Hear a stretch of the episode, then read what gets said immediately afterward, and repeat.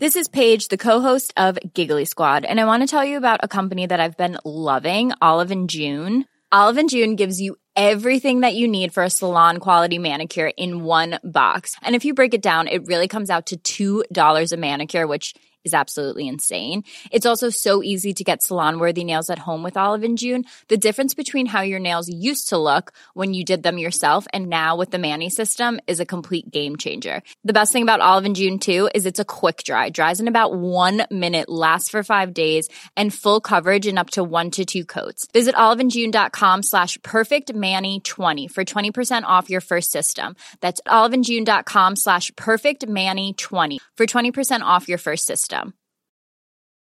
Hey, it's Ryan Reynolds, and I'm here with Keith, co star of my upcoming film, If, only in theaters, May 17th. Do you want to tell people the big news?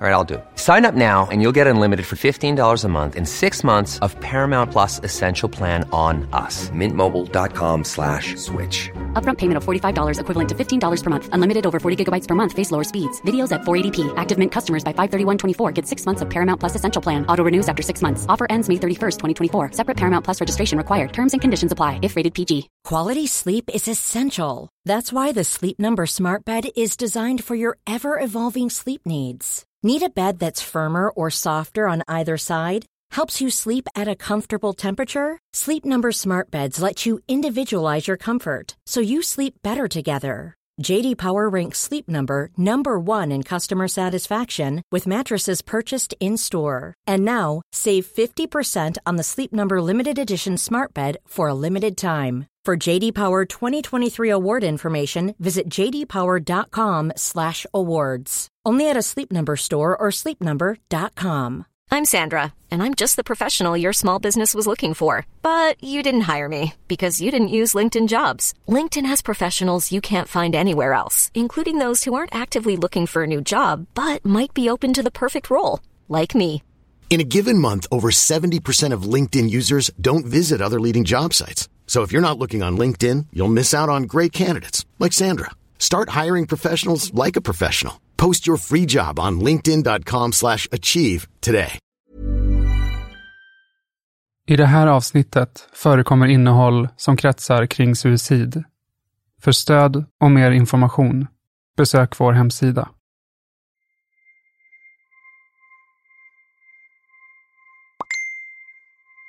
Hej, Elin.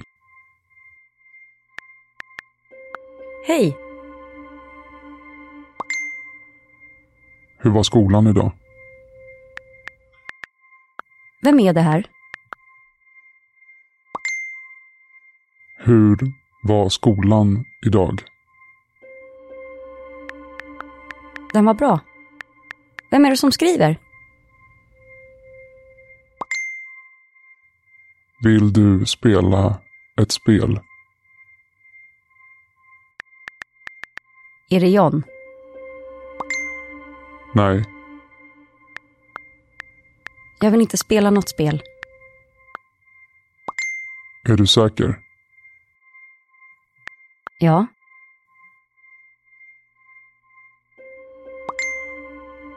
Du är lik din mamma. lägg av John. Hur är det med din mamma?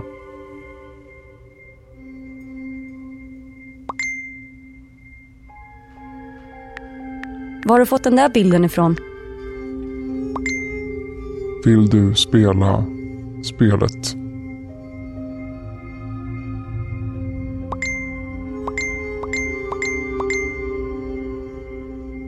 Kan du sluta skicka bilder på min familj? Vad fint ni bor. Jag blockar dig. Det hade inte jag gjort om jag var du. Är det här ett skämt eller? Vill du spela ett spel? Jag spelar. Vad är det för något? Bra. Då börjar vi. Det här är en populärvetenskaplig podcast som utforskar psykologiska fenomen bakom mänskliga beteenden med särskilt fokus på beteenden som kan bli farliga. och som ibland ligger oss närmare än vi själva tror. Jag heter Katarina Hovner och är rättspsykiatriker och forskare. Och jag heter Shilan Kaman och är beteendevetare och forskare. Du lyssnar på Det mörka psyket. Om att sprida skräck.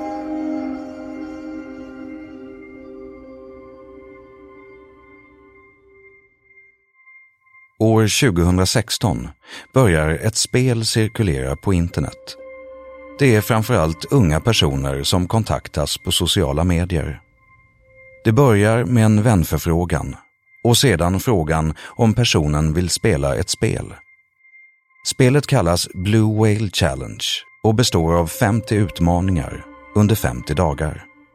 Den som blir kontaktad av den så kallade spelledaren dras sakta in i något som för många tycks omöjligt att ta sig ut ur. Man hotar om att läcka bilder och information till spelarens familj och vänner. Om att skada närstående om inte spelet slutförs.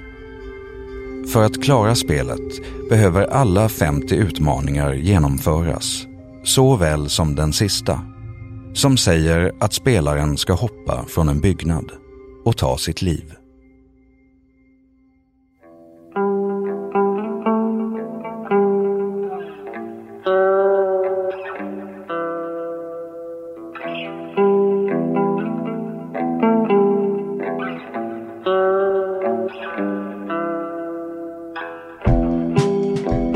Vi har ju i ett tidigare avsnitt i första säsongen eh, pratat om våld som attraktionskraft, alltså varför vi kan attraheras av våld och våldshistorier och så vidare. Och någonting som ligger lite närliggande det här, det är ju något som vi kommer prata om idag och det är eh, skräckhistorier som attraktionskraft. Hur kommer det sig att vi eh, vill ta del av skräckhistorier eller vill sprida skräckhistorier? Och Katarina, du introducerar mig för ett begrepp som jag inte var bekant med tidigare nämligen creepy pasta, Vad betyder det? Ja, det är en term då som, eh, eh ja, den kommer av, creepypasta kommer egentligen av copy-paste. Copy-paste betyder kopiera och klistra in och copy-pasta har liksom blivit ett försvenskat ord som handlar om att man klipper ut och klistrar in. Och creepypasta, och det är ju här det här med uttalet blir så förvirrande. Men, men eh, jag tror att man kan säga på båda sätt, men creepypasta är det vi kommer säga. Eh, det är då att man eh, kopierar och klistrar in, fast det ska vara då, fast det är creepy, alltså skräckhistorier.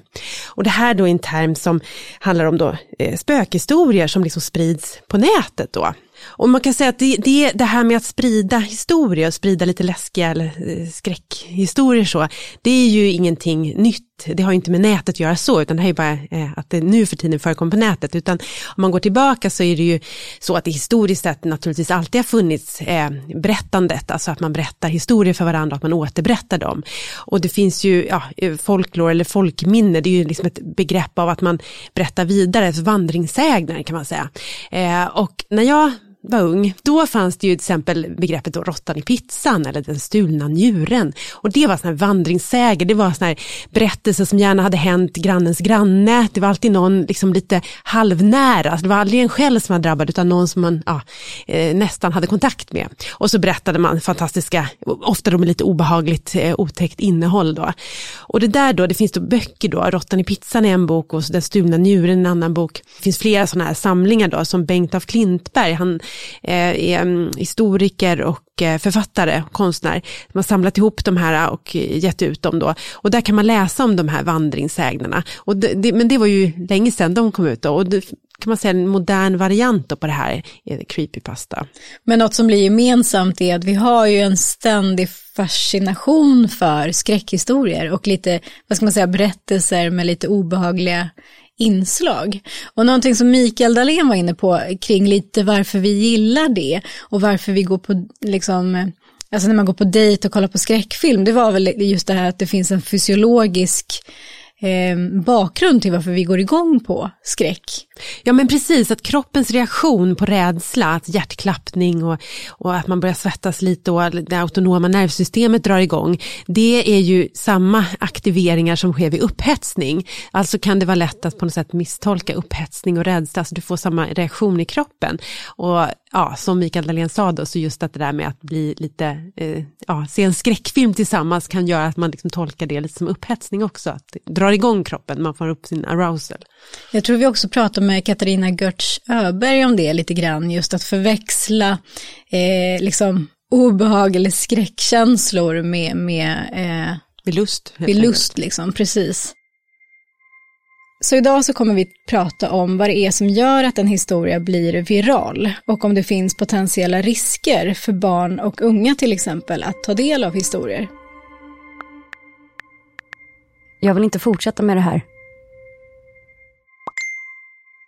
Du måste spela vidare. Sluta skriv till mig. Det är inte så det fungerar, Elin. Varför gör du det här? Du har nästan tagit dig halvvägs. Det är inte långt kvar nu. Men jag vill inte bli klar. Din syster kanske vill spela också. Skriv inte till min syster. Hanna hade spelat klart spelet. Jag hatar det här. Hur hittar du mig? Nu fortsätter vi. Blue Whale Challenge tros ha omnämnts för första gången 2015 när en tonåring i Ryssland begår självmord. Hennes död diskuteras sedan i internetforum och börjar sammankopplas med skräckhistorier och vandringssägner. 2016 når Blue Whale Challenge massmedia och såväl tv-kanaler som tidningar rapporterar om fenomenet. Vissa experter menar att allt är moralpanik. Andra menar att ett flertal fall av självskada och till och med självmord går att koppla till spelet. En vandringssägen är ju crowdsourcad spänningsberättelse ofta, så att det är ju berättelser som är menade att kittla våra sinnen för vad som är tabu eller eh, liksom utanför normen eller på olika sätt eh, bara rakt av underhållande. Jack Werner är frilansjournalist och författare. Han gav 2014 ut boken Creepypasta, spökhistorier från internet. Boken gjordes om till en podd och sedan 2015 driver han Creepypodden i P3. Han fick Stora Journalistpriset 2014. Så finns det ju de här klassiska, liksom, ni vet, eh, historierna som det var meningen att man skulle kunna berätta runt en lägereld så att eh, man kunde leva ut sina olika eh, roller. Att killarna kunde säga bah, jag är inte rädd för det där och tjejerna kunde krypa upp mot killarna och säga oh, du är så modig. Alltså att som, som en typ av rekvisita för att kunna utleva sina förväntade roller i samspelet på något sätt. Vad gör att en sån här historia tar, tar fart och liksom blir viral eller sprids? Det är ju jättesvårt att säga för att det finns ju hela tiden ett mått av ren rå begåvning eller stilistisk höjd eller eh, tur, tonträff liksom, som kan få en historia som kanske annars inte hade mm, rört oss så värst mycket att gå väldigt långt. Och vad de behöver göra är väl egentligen att på ett eller annat sätt beröra oss. Men, men skulle du säga att det finns någonting som är särskilt utmärkande för att det ska bli viralt på nätet? Eller, eller, eller gör det liksom ingen skillnad om det är i bokform egentligen eller om det är på nätet? Nej, det är det som är lite grejen att vi är ju ändå i en situation där nätet är så pass allomfattande att det inte längre är en specialmålgrupp som hanterar det. Alltså hade det varit för 20 år sedan och vi pratade early adopters bara och liksom Ehm, eller liksom en, en sluten mötes... Ah, om det här hade varit en, ett, en, eh, ett fenomen bara för en viss sluten mötesplats där det fanns en särskild demografi. Då hade det varit mer, tror jag, logiskt att tala om att eh, jo, men just här fungerar det här bättre. Men givet att creepypasta som genre är så eh, kan emellanåt bli viralt så till den grad att det når liksom långt utanför den här inre målgruppen som specifikt vet att det de söker sig till är spökhistorier. Eh, så, så måste det ju kunna tilltala alla. Eh, med liksom verkligen, eh, att det måste vara så universellt. Att det fungerar nästan som en, en bra bok bara. Så att jag skulle säga att nu konkurrerar ju liksom creepypasta-författare på ungefär samma villkor som författare överlag. Eh, att nå så många du kan. Liksom. Men, men när, om man tittar på de historier som är med i den där, de som jag samlade in då huvudsakligen åren eh, 2012, 13, 14, så har vi ju historier där som i många fall dealar med liksom eh, nostalg, en nostalgisk amerikansk eh, 20-25-årig killes uppväxt. Så att du har ju med lite liksom, eh, oh, kommer du ihåg den här serien som gick på, eller den här filmen som visades på Nickelodeon eh, 1997? Eh, eller vet du det här tv-spelet, eh, det finns en läskig mod till det. Så att man kan ju peka ut utifrån just det där urvalet vilken det där ögonblickets generations eh, nostalgiska punkter var. Men idag nu, eh, sju år, sex, sju år senare, så skulle jag inte få samma resultat tror jag om jag gjorde den där insamlingen. Och den där insamlingen är ju också, ska man ju framhålla och vara tydlig med, den är ju präglad utav också på något sätt vad jag går igång på liksom. Eh, och, vad, och vad jag själv tycker säger någonting intressant och spännande. Jag har en liten fråga och det är ju, eh, för mycket av det du pratar om är också att det är liksom bra storytelling. Alltså ha, är du bra på att berätta en historia så kan den få spridning. Men räcker det med att det är en bra story? Eller, eller liksom, är det någonting extra kittlande med att det ska vara just den här typen av stories, mm. eller att det ska vara lite läskigt? Eh, ett exempel som kanske säger emot att liksom en bra storyteller vinner alltid tävlingen, det är ju, det finns en historia som heter Anasis Goatman Story. Eh, eller Anansis Goatman Story, jag tror att jag åtminstone nämner den i boken. Eh, och det är en historia inom genren berättelser om Getmannen. Anansis Goatman Story det är en av de mest kända Getmansberättelserna som är en eh, rent dramaturgiskt helt hopplös, fullständigt hopplös berättelse. Eh, för att det springs hit och det springs dit och det finns ingen uppenbar liksom, höjdpunkt, ingen klimax, ingen uppenbar upp, uppbyggnad, ingen uppenbar liksom, nedtoning i slutet. Allting är bara upp och ner.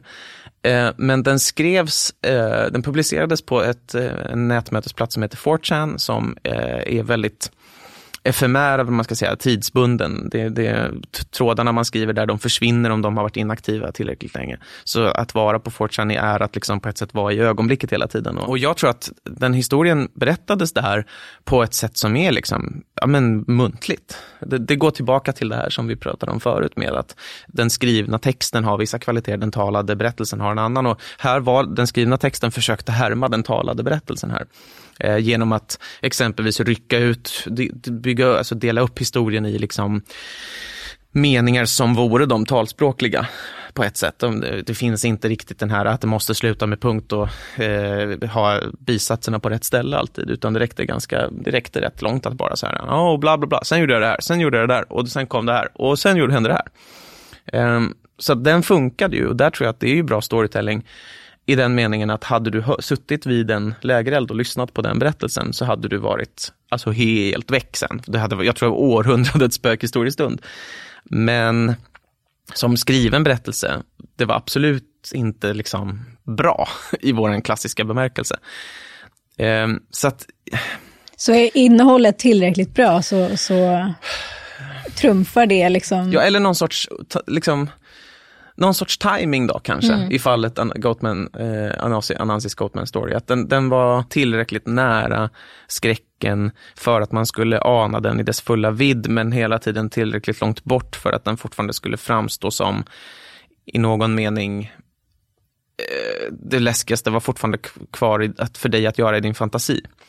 För det är ju det som är på något sätt eh, en utav skräcken, att skriva skräck. Det är ju mycket liksom, utmaningen ligger ju i att utforma silhuett resten av det du ska vara rädd för. Så tydligt att, att det är någonting som framstår som unikt och har ett egenvärde och med en början och ett slut. Att det finns någon förutsägbarhet eller eh, kanske någon, en oförutsägbarhet men som ändå i sin tur är förutsägbar.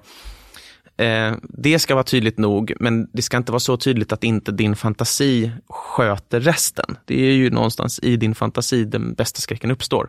Ja, men för jag tänker så här, vandringssägen, att det kanske måste finnas något, eh, någon mystik i det i alla fall, för att det ska, få, liksom, för att det ska vara intressant liksom, att återberätta gång på gång på gång. Mm. Jo, en mystik och en eh, Uh, en idé om att det är sant. Det, mm. det, det är ju precis vandringsägens, liksom, vandringsägnens uh, styrka ligger ju i att vi uppfattar den som i någon mening sanningsenlig. Va, va, men va, finns det några potentiella liksom, biverkningar, höll jag på att säga, men negativa konsekvenser av eh, eller några potentiella baksidor?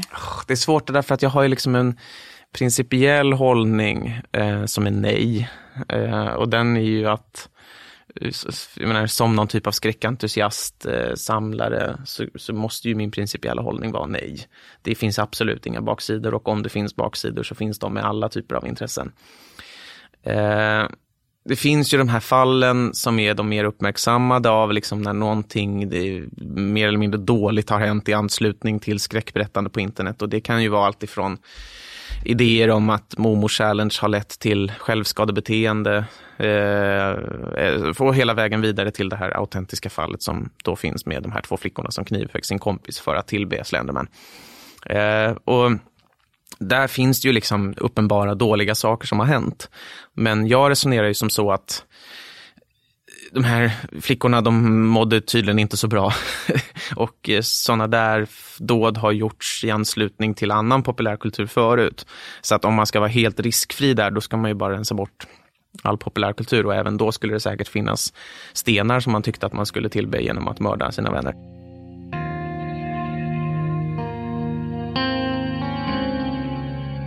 Vi ska alldeles strax gå tillbaka till intervjun med Jack, men vi ska först göra ett litet nedslag i Slenderman. Vet du vad Slenderman är, Kilan? Ja, men det gör jag faktiskt. Jag har tagit del av lite bilder framförallt på nätet som har spridits eh, kring en väldigt lång, smal, alltså extremt lång figur. Eh, och väldigt mystisk. Det, det är ju väldigt obehagliga bilder måste jag säga. Ja, det var 2009 som det var en tävling på nätet där man skulle ta fram läskiga obehagliga spökbilder. Och då var det en man som kallade sig, eller en användare som kallade sig Victor Surge som gjorde ett inlägg i den här tråden och publicerade två bilder med bildtexter till. Och de här bilderna blev sen då historiska. Och där introducerade han karaktären Slenderman för världen. Och det var då svartvita bilder med liksom höga kontraster och väldigt obehagliga där den här äh, Slenderman finns med då. Och sen fick det där liksom eget liv och har ja, publicerats både historier och mera bilder och kring om den här personen verkligen har funnits och så. Men alltså från början är det en tävling i att ta fram en hittepå-bild. Liksom. Mm, och så har det här mynnat ut i att det liksom har redigerats bilder där han klistras in i diverse liksom, sammanhang och så sprids det och ser extremt obehagligt ut. Ja precis och sen tror jag det har spunnits på och blivit spel och det finns för filmer och sånt där också med det här så det, har, det blev liksom väldigt stort då. Och en väldigt obehaglig sak med Slenderman är att det också eh, kopplas till ett eh, rättsfall i eh, USA. Det var 2014 som det är två stycken 12-åriga flickor som försöker mörda sin klasskompis genom att hugga henne med en kniv. Och de hävdar då att de gjorde det som en, på uppmaning av Slenderman. De gjorde det för att blidka honom. Liksom. Eh, och som tur var som överlevde den här tredje tjejen då, men eh, hon blev väldigt, väldigt skadad förstås. Och de här eh, tjejerna då, de var som sagt 12 år när det hände och de eh, dömdes till långa påföljder. Den ena fick eh, sluten psykiatrisk vård som påföljd om, om det nu stämmer det de säger, att de eh, faktiskt trodde på Slenderman och det här var ett försök att liksom tillfredsställa liksom, eh, Slenderman, så, så, så, där börjar vi tangera det här med att liksom vara världsfrånvänd liksom, och att det på ett sätt liknar det vi har APS, liksom att Alltså att man kanske inte kan hållas helt straffrättsligt ansvarig för att man inte var helt eh, förankrad eller vad man ska säga. Nej men precis, vi tangerar ju lite liksom vanföreställningar, mm. att ha en förändrad verklighetsuppfattning om man, om man tror att den här personen, Slenderman, då finns och att man behöver göra de här sakerna för honom. Plus att de här tjejerna ju var 12 år när ja. det hände, det ska vi också komma ihåg. Ja, det, det knyter ju an till vårt avsnitt ny, nyligen om, om liksom barn som begår brott eh, och påföljder av det.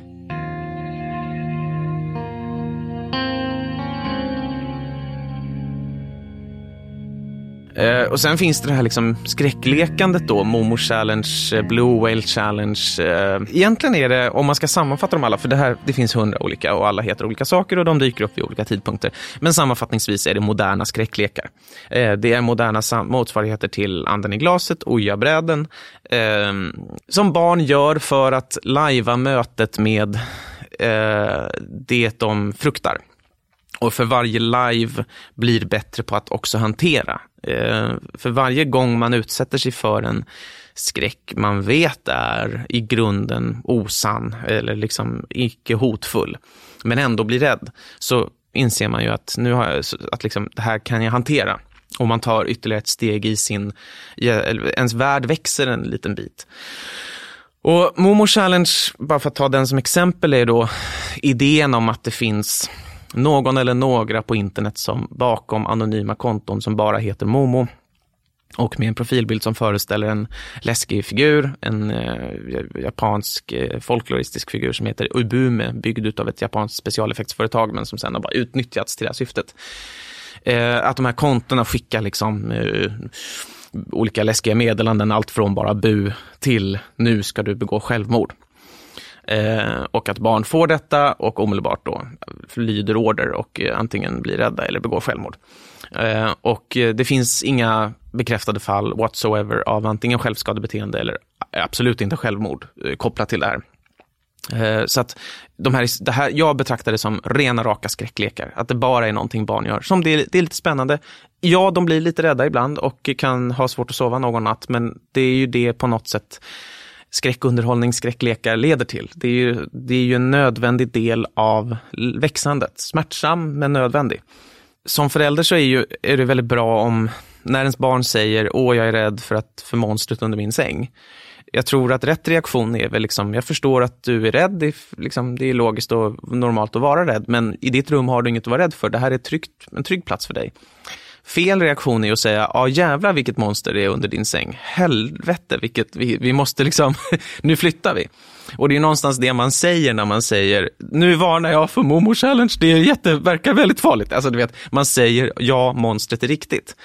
Eh, och det jag tror kanske att det, det, där handlar också om att vi inte har, väldigt få av oss har den där kompetensen, kunskapen som krävs för att säga nej, det där är inte tekniskt möjligt. Om vi får ett meddelande där det står att klicka inte på den här länken som ni nu får, för det, då blir ni hackade på följande sätt. Då, jag menar, jag har inte den tekniska kompetensen som krävs för att säga nej, det där är inte möjligt. Hotet som beskrivs går inte att genomföra. Och då blir ju impulsen att säga, jaha okej, okay, bra, då klickar jag inte på någon länk. Liksom. Eh, så att vi, vi, vi är ju alla utlämnade lite till det här som vi inte riktigt har koll på. Eh, och då blir det allra lättast att dra öronen åt oss och försöka bara blunda för det. Liksom. Eh, men, men vi blir ju på ett sätt mer godtrogna då. Men det är, det är svårt, för att just när man inte förstår, som du säger, när man inte själv riktigt känner att man har kontroll över läget. Alltså vad kan man om nätet och alla de här spelen som pågår och alla grejer. Liksom. Det är inte så himla lätt. Nej, det är inte det.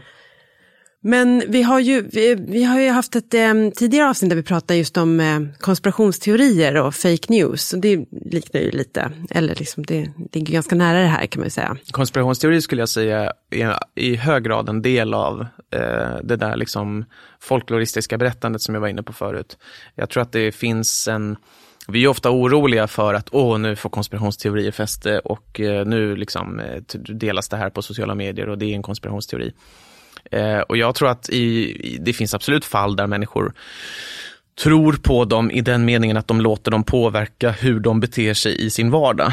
Men jag tror att merparten av den där konsumtionen är lustfylld, eh, liksom lite frossande, lite sådär, eh, alltså, lite spökhistoriekonsumtionsmässig i den meningen att man säger, finns, kan det vara så här i världen? Liksom. 2016 arresteras 21-åriga Filip Budeikin i Ryssland. Han är tidigare psykologistudent och menar att han uppfann spelet Blue Whale Challenge. Han åtalas för att ha uppmanat 16 flickor att ta sina liv. Budeikin erkänner brotten och säger att han citat ville rensa samhället på de svaga och att offren var glada för att de fick dö. Han döms till tre års fängelse för två fall av uppmanande till självmord. 2019 är hans straff avtjänat och han frisläpps. Men under tiden Budeikin avtjänat sitt straff har personer fortsatt att administrera spelet på internet. Och ytterligare gripanden görs av personer kopplade till Blue Whale. Ett stort antal självmord har under åren sammankopplats med Blue Whale Challenge. Inga av dem har kunnat bekräftas och fenomenet omsusas av rykten och falska historier. Men faktum kvarstår att unga människor kontaktas via sociala medier och bjuds in till att spela ett spel där målet är att ta sitt liv. Hur många som faktiskt går igenom de 50 utmaningarna vet vi inte.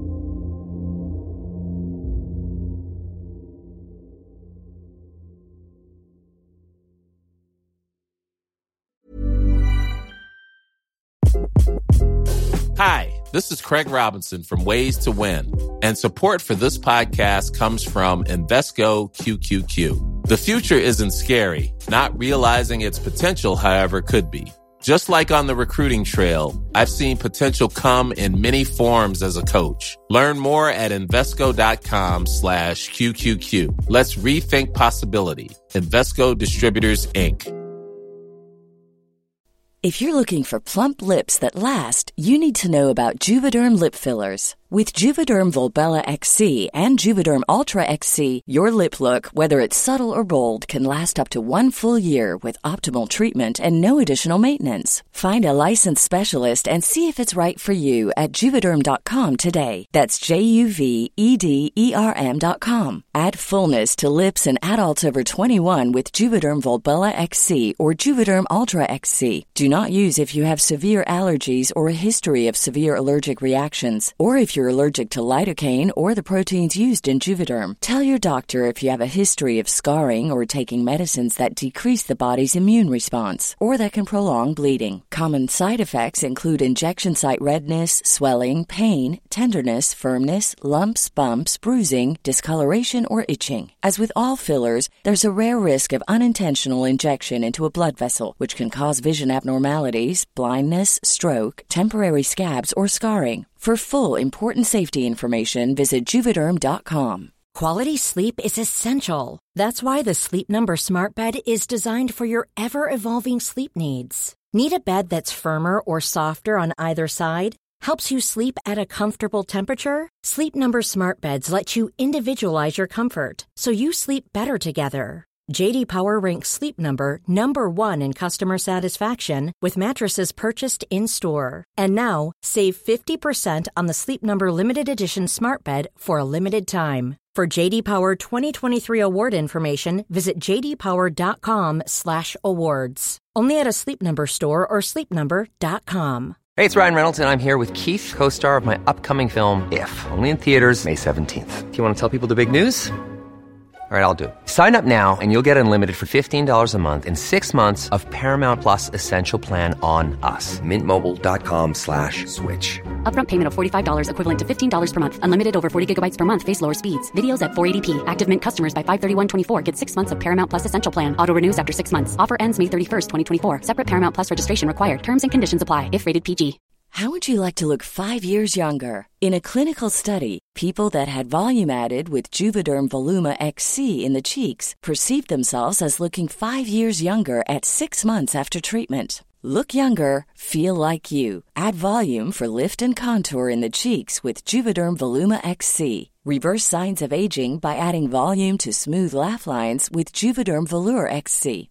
For important safety information and to find a licensed specialist, visit juvederm.com. That's J U V E D E R M.com. Not for people with severe allergic reactions, allergies to lidocaine, or the proteins used in Juvederm. Common side effects include injection site redness, swelling, pain, tenderness, firmness, lumps, bumps, bruising, discoloration, or itching. There's a risk of unintentional injection into a blood vessel, which can cause vision abnormalities, blindness, stroke, temporary scabs, or scarring. Talk to a licensed specialist to find out if it's right for you.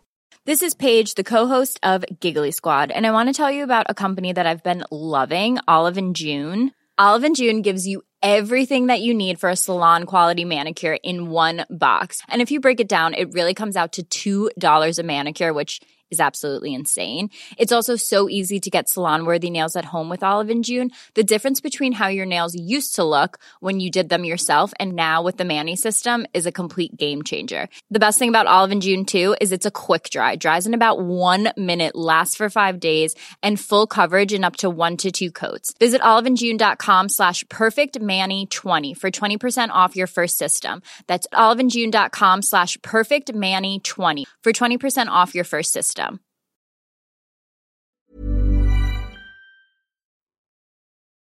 Det, det intressanta tycker jag är att om jag återgår till Momo Challenge, eh, en ofta förekommande fråga där är vem är det som ligger bakom det här och vad vill de?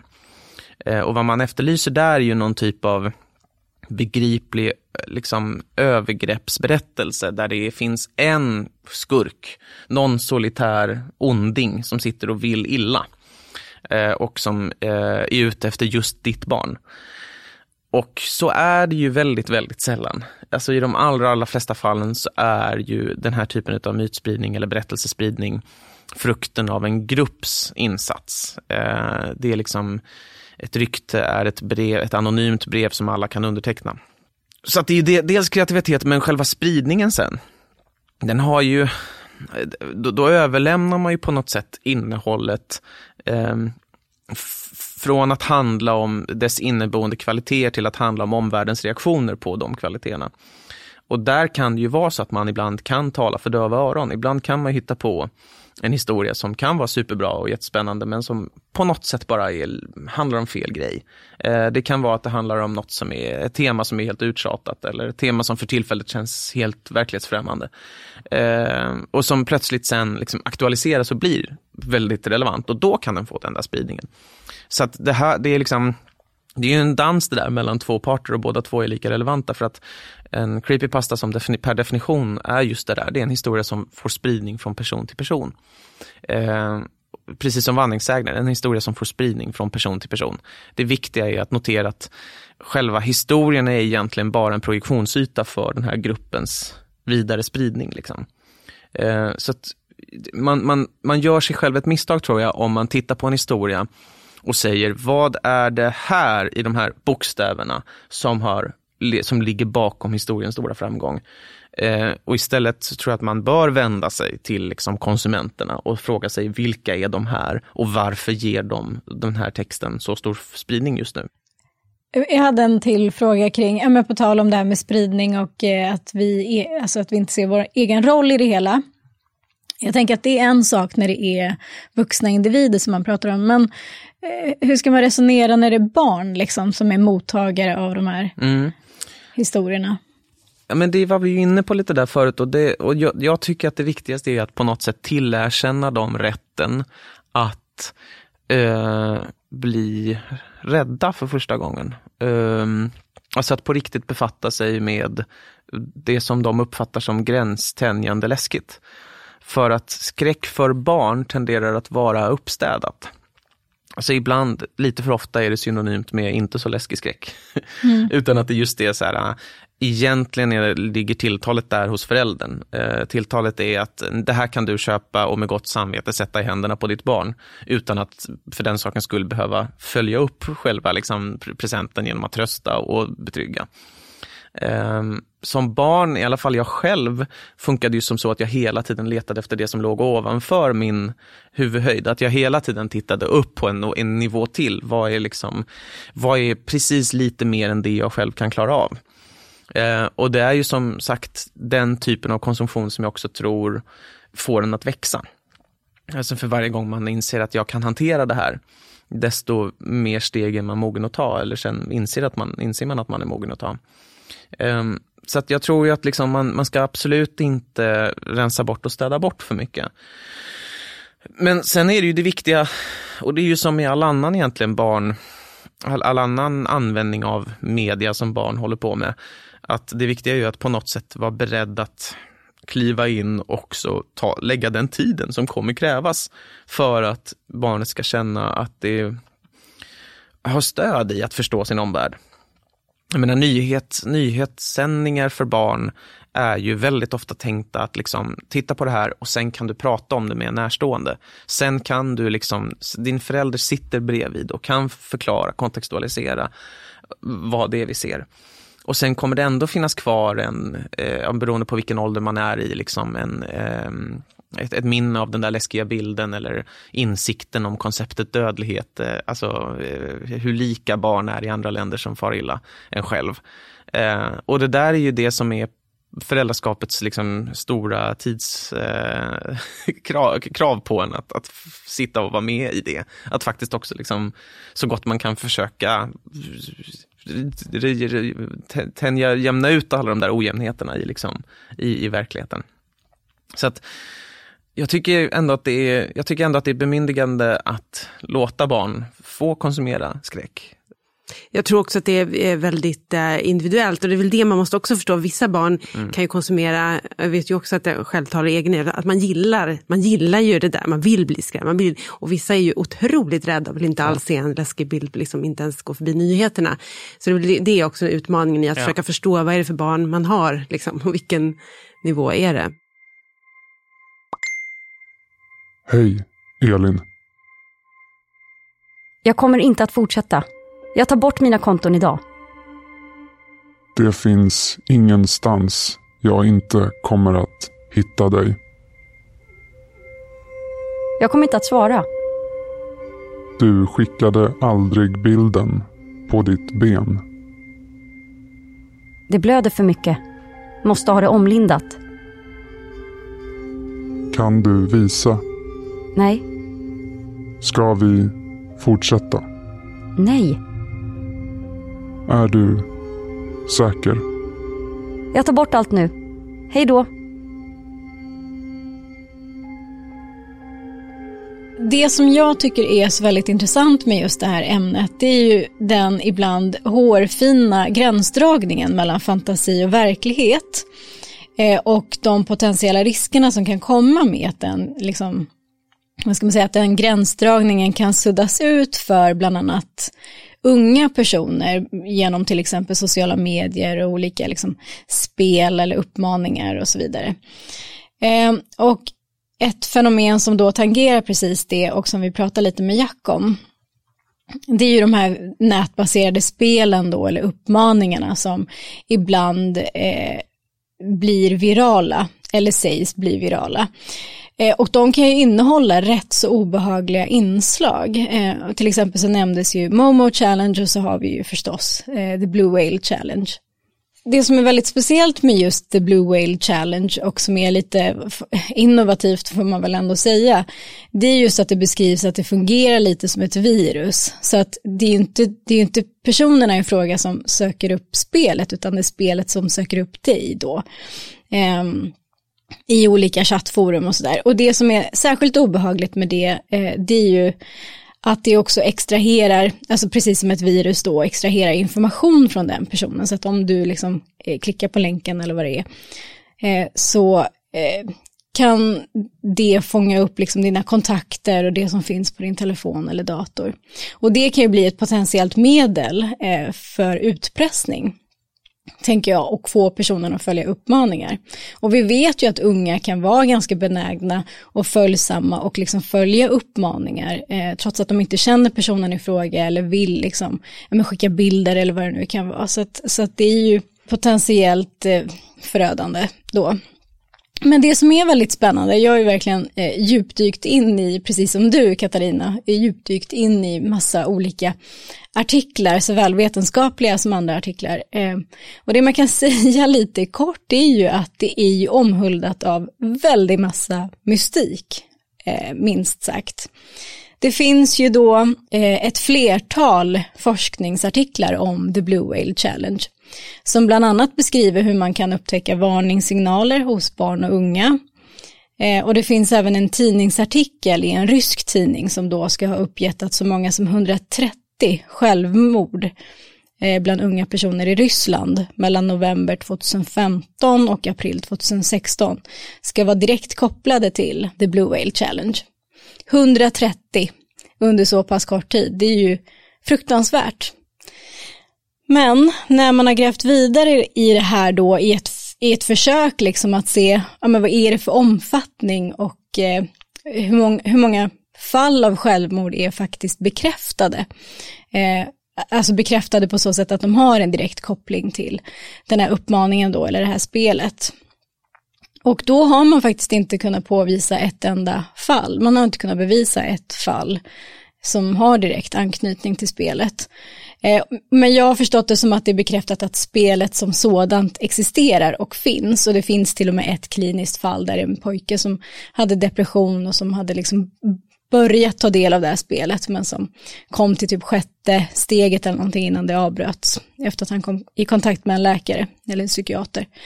Ehm, så att, att, att, spelet finns verkar ju ändå vara eh, bevisat men att liksom eh, själva omfattningen och konsekvenserna har präglats av extremt mycket ryktesspridning och spekulation och lite vandringssägen bara där kring liksom hur man har pratat om det här fenomenet.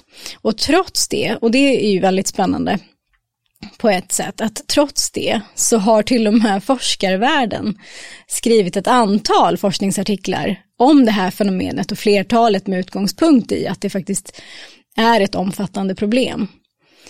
Eh, så att det verkar ju då som att vidden av det här spelet har hypats väldigt mycket och överdrivits av bland annat media och vuxenvärlden. Och ironin i det hela är att det i själva verket har fått ännu mer spridning just när vuxna och föräldrar har varnat för det här fenomenet. Jag tänker det blir lite som, om du minns när vi träffade Mikael Dahlén och han pratade om de här varningstexterna på Just skivorna. Det. Att det stod så här, det här får du inte, liksom här innehåller ovårdat språk eller det här kan vara farliga uppmaningar. Att det, det blev liksom en, en trigger för att man skulle vilja titta på det. Precis. Så det ligger ju verkligen någonting i det. Det liksom håsade upp försäljningen för CD-skivor och allt vad det var. Ja men precis, och det sätter ju fingret på något som jag tycker är väldigt, väldigt intressant men också destruktivt och väldigt svårt. Eh, och det, eh, för det är nämligen så att det är en rysk folklorforskare vid namn Alexandra Arkipova som beskriver att hennes forskning visar att det var först när den här ryska eh, tidningsartikeln som publicerades, det var först då som det här spelet egentligen fick fart och blev riktigt. Och, det var, och då var det liksom unga personer som stod bakom den här spridningen. Men det var ju liksom tack vare uppmärksamheten i den här artikeln som det egentligen verkligen det, det var där det liksom föddes på riktigt så att säga. Så att med andra ord då så kan det göra eh, ibland mer skada än nytta att varna för de här diverse uppmaningarna och fenomenen. Eh, för man riskerar att vara med och skapa trenden genom att tro på rykten och varna för dem. Och samtidigt så förstår jag verkligen att man som vuxen och inte minst förälder blir orolig och vill varna för att det för att de här fenomenen sprids och så vidare. Så, att, så att som förälder så förstår jag att det är en väldigt svår utmaning att inte liksom dras in i det här. Och att det, liksom, det blir ju snabbt eh, viralt den här typen. Jag tänker ett, ett exempel eh, som är ganska nyligen, det är ju att polisen ganska nyligen spred varningar om tafsardagen. Det var alltså... Precis, inte bara polisen, skolor och så, Stockholms ja, stad gick ut och det var väldigt mycket. Jag tror att det började med att det var rektor som, som informerade polisen eller hur det var. Men just eh, det var ju alltså ett rykte om en uppmaning som skulle ha spridits på TikTok där killar skulle tafsa på tjejerna eh, i skolan och sen filma, det här, filma de här övergreppen. Och det ledde ju förstås till att föräldrar eh, och vuxna blev förskräckta och oroliga. Problemet var ju att det här kunde ju inte bekräftas. Källan till den här uppmaningen kunde ju inte hittas. Och eh, med anledning av det så har ju bland annat Jack Werner eh, kritiserat hanteringen av det här då. Ja, för det intressanta där blir ju att, att eh, för jag, jag vet själv hur jag kunde som förälder i skolmiljö och så där, hur folk ändå kunde vara så här, ja, ja, men det är väl lika bra att vi, det kan ju inte skada att varna. Och så blev det lite så här, fast vänta nu, om vi inte hade fått den här varningen och det inte fanns någon uppmaning, då hade det inte funnits någon tafsardag alls. Mm. Och vad gör den här uppmaningen med att folk tror att det är så, att det finns det? Och plötsligt kan ju folk kanske till och med få egna idéer om att det borde finnas, eller ja, mm. missförstå mig rätt, men alltså att det på något sätt, då, då blir det verkligt. Och någonting som då faktiskt, om inte det hade spridits så, så hade jag hade aldrig hört talas om det. Och mina barn hade ju inte heller hört talas om det om det faktiskt inte ens fanns på TikTok. Och då är det ju väldigt fascinerande hur den här välviljan mm. att tänka att ja, ja, men det är väl lika bra, faktiskt får motsatt effekt. Du kanske till och med skapar problem som inte fanns innan. Mm. Och då blir det ju verkligen, då kan man ju inte bara säga att ja, ja, men det är väl lika bra att, nej, det är inte lika nej, bra att, för inte alltid det. skapar vi mm. något liksom. Ja, men jag tror att det ofta finns en sån känsla, så länge man gör någonting så gör man, så gör man någonting, men ibland är, är det bättre att inte göra någonting faktiskt. Nej men verkligen. Ja. Men jag tänker att eh, nu har vi problematiserat lite kring det här, The Blue Whale Challenge och att det är liksom omhuldat av väldigt mycket mystik och det är liksom inga bekräftade fall av självmord. Men trots allt det här så är ju en väldigt, eh, alltså en extremt obehaglig aspekt av själva spelet, det är ju att den påstås då söka upp särskilt sårbara individer. Baserat då på deras sökhistorik så är det en person som liksom baserat på sökhistoriken tenderar eller tycks vara ganska liksom depressivt lagd så söker spelet upp de individerna. Och eh, precis som med mycket annat så majoriteten av liksom, eh, barn och unga och vuxna för den delen har ju kanske förmåga att hantera olika, vad ska man säga, uppmaningar eller liksom destruktiva forum på nätet. Men det finns ju alltid en särskilt sårbar klick som faktiskt inte har den förmågan. Nej precis och då tänker jag också att det blir en svår balansgång där. Hur ska, man, hur ska man tänka kring det? För det finns som sagt individer som är mer påverkbara än andra och som har svårt att skilja kanske fantasi från verklighet. Som vi har ju också berättat lite om de här eh, väldigt allvarliga konsekvenserna av Slenderman till exempel. Så att det, det blir ju liksom en balansgång där. Att de flesta kan hantera men det finns alltid några som inte kan. Men frågan är ju lite då, är det, är det speciellt just för det här och, och, och nätet och de här spelen eller de, ja, spökhistorierna så eller är det här liksom vår tids, om man tänker tidigare då rollspelen eller hårdrocken eller så. Mm. Det, det, är väl lite så att det, det, finns alltid någonting sånt där som är oroligt och eh, som man tenderar att vara väldigt rädd för och rädd att ska påverka folk. Då. Men jag tänker att det blir ju, men, men det är väldigt otäckt det där med att söka upp de där eh, sårbara individerna. Och eh, faktum är att det har ju förekommit alltså det här med att uppmana folk till att begå självmord, mm. det, är ju mm. sånt, det finns ju sådana fall beskrivna. Eh, det finns ju ett, det här självmordet på Flashbacks där det hejades ja. på liksom livesändning mm. så. Eh, och det finns också ett, ett, eh, svenskt fall där det var en kvinna som mådde väldigt dåligt och som uppmanades av en vän att faktiskt ta sitt liv. Och det ledde ju till, hon tog inte sitt liv då, men det, hon eh, har ju via Suicide Zero då också faktiskt har ju det fallet påverkat att driva igenom en lagändring som alltså trädde i kraft nu bara för jättekort tid sedan. Första maj 2021 så trädde den här nya lagen i kraft och det är att det är straffbart att uppmana till självmord. Så det är så att man har fört in två nya brott. Eh, uppmaning till självmord som kan leda till fängelse i högst två år och oaktsam uppmaning till självmord som kan leda till böter eller fängelse i högst sex månader. Så eh, ja, man har ändå uppmärksammat det här eh, liksom, problemet och försöker göra någonting åt det. Mm på tal om just kriminalisering av den här typen av uppmaningar så tänker jag tillbaka på den här psykologstudenten då som ska ha lagförts i Ryssland, eh, alltså det vill säga upphovsmannen till The Blue Whale Challenge. Det jag är lite nyfiken på, som är också lite svårt att få tag på, det är ju liksom eh, hur domen ser, vad det står i den här domen då, alltså vilka grunder han blev lagförd för. Alltså jag tänker just på att det är så otroligt mycket ryktespridningar kring det här fenomenet och framförallt dess omfattning. Eh, och det, är ju intressant, det vore intressant att veta om det också sipprade in i själva domen och rättegångsförhandling. För att han har ju själv bidragit till att håsa upp det här eh, med förhoppning om att hans musikkarriär skulle ta fart. Liksom. För annars är det ganska svårt att förstå varför man själv skulle Eh, bidra till det när det liksom får rättsliga påföljder för en själv. Men, men det vore lite intressant att veta. Jo men precis, lite sådär hur de här eh, 130 fallen då som det talas om, var det någonting man tog hänsyn till och hur, hur hanterade man den källan eller vad var det exakt han dömdes för eller hur blev det liksom, ja vad var det som styrkte upp det och hur, hur löd det egentligen? Ja, det, det, är en svår balansgång att göra det här avsnittet. För å ena sidan så, eh, för menar, på ett sätt kanske vi är med och bidrar till att sprida den här historien om The Blue Whale Challenge genom att berätta om den. Men vi gör ju också ett försök att faktiskt slå hål på på den här processen som kan leda till att vi som vux, alltså vuxenvärlden kan liksom skåsa upp någonting väldigt stort och på så sätt bidra till själva problemet från första början. Mm, eh, men vi försöker ju att eh, sprida ljus över det tänker jag och att på något sätt att man ska bli lite mer upplyst av och, och lite mer källkritisk också tänker jag. Och det där med källkritik är, det är viktigt, det är jätteviktigt idag tror jag.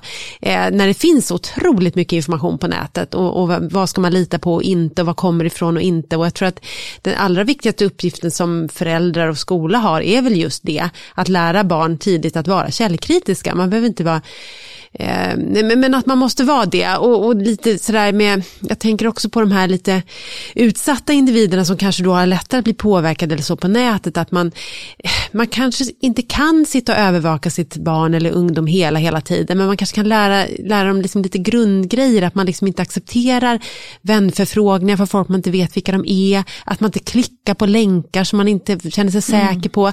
Och det gäller ju vuxna också, jag vet inte hur ja, många kändisar som får sina mm. konton kapade för att de råkade trycka på en länk och så. Det, vi måste ju skärpa oss. Vi ja. måste ju visa att så, man, man, ska inte göra det. Det är onödig risk att ta.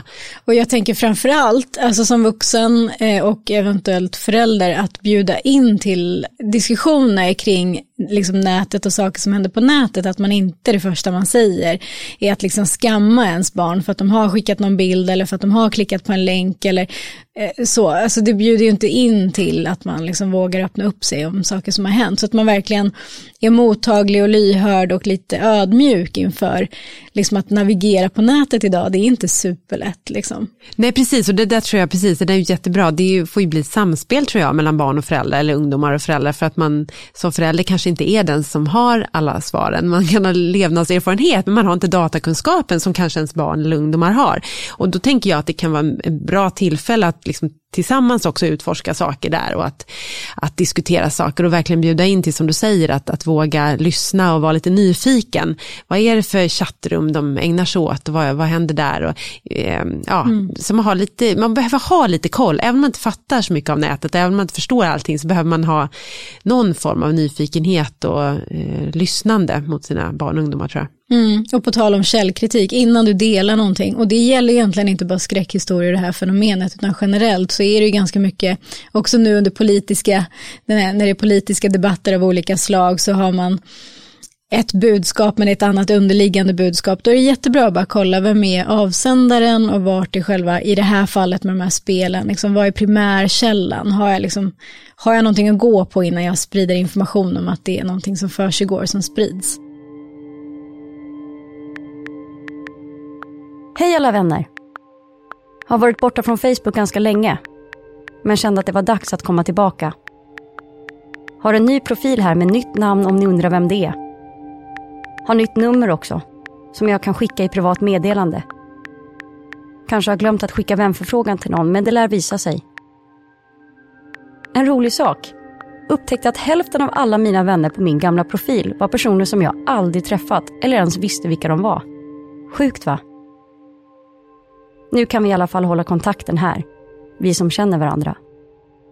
Man vill inte missa några inbjudningar eller födelsedagar. Nu ska jag ut i solen. Hej så länge!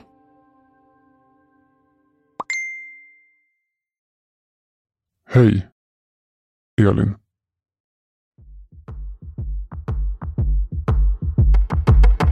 Tack för att du har lyssnat på en produktion av Novel Studios. Särskilt tack till Stina Nordberg, Maja Båt Eskelinen och Jack Werner.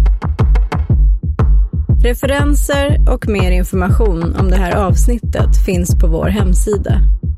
What do you want from me? Why don't you run from me? What are you wondering? What do you know?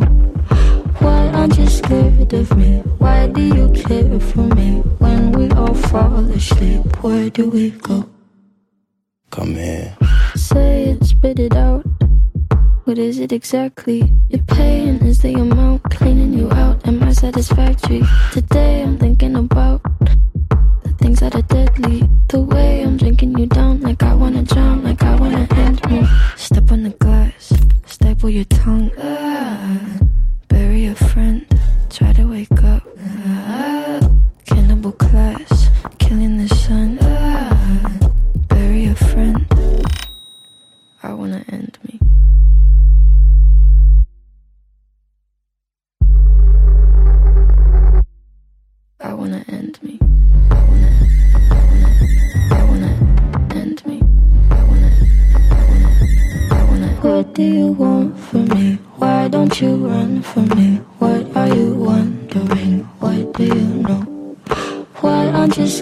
Of me? Why do you care for me? When we all fall asleep, where do we go?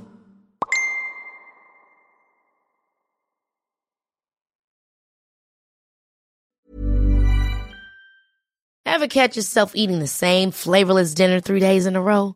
Dreaming of something better? Well, HelloFresh is your guilt-free dream come true, baby. It's me, Kiki Palmer. Let's wake up those taste buds with hot, juicy pecan-crusted chicken or garlic butter shrimp scampi. Mm. Hello Fresh. Stop dreaming of all the delicious possibilities and dig in at HelloFresh.com. Let's get this dinner party started.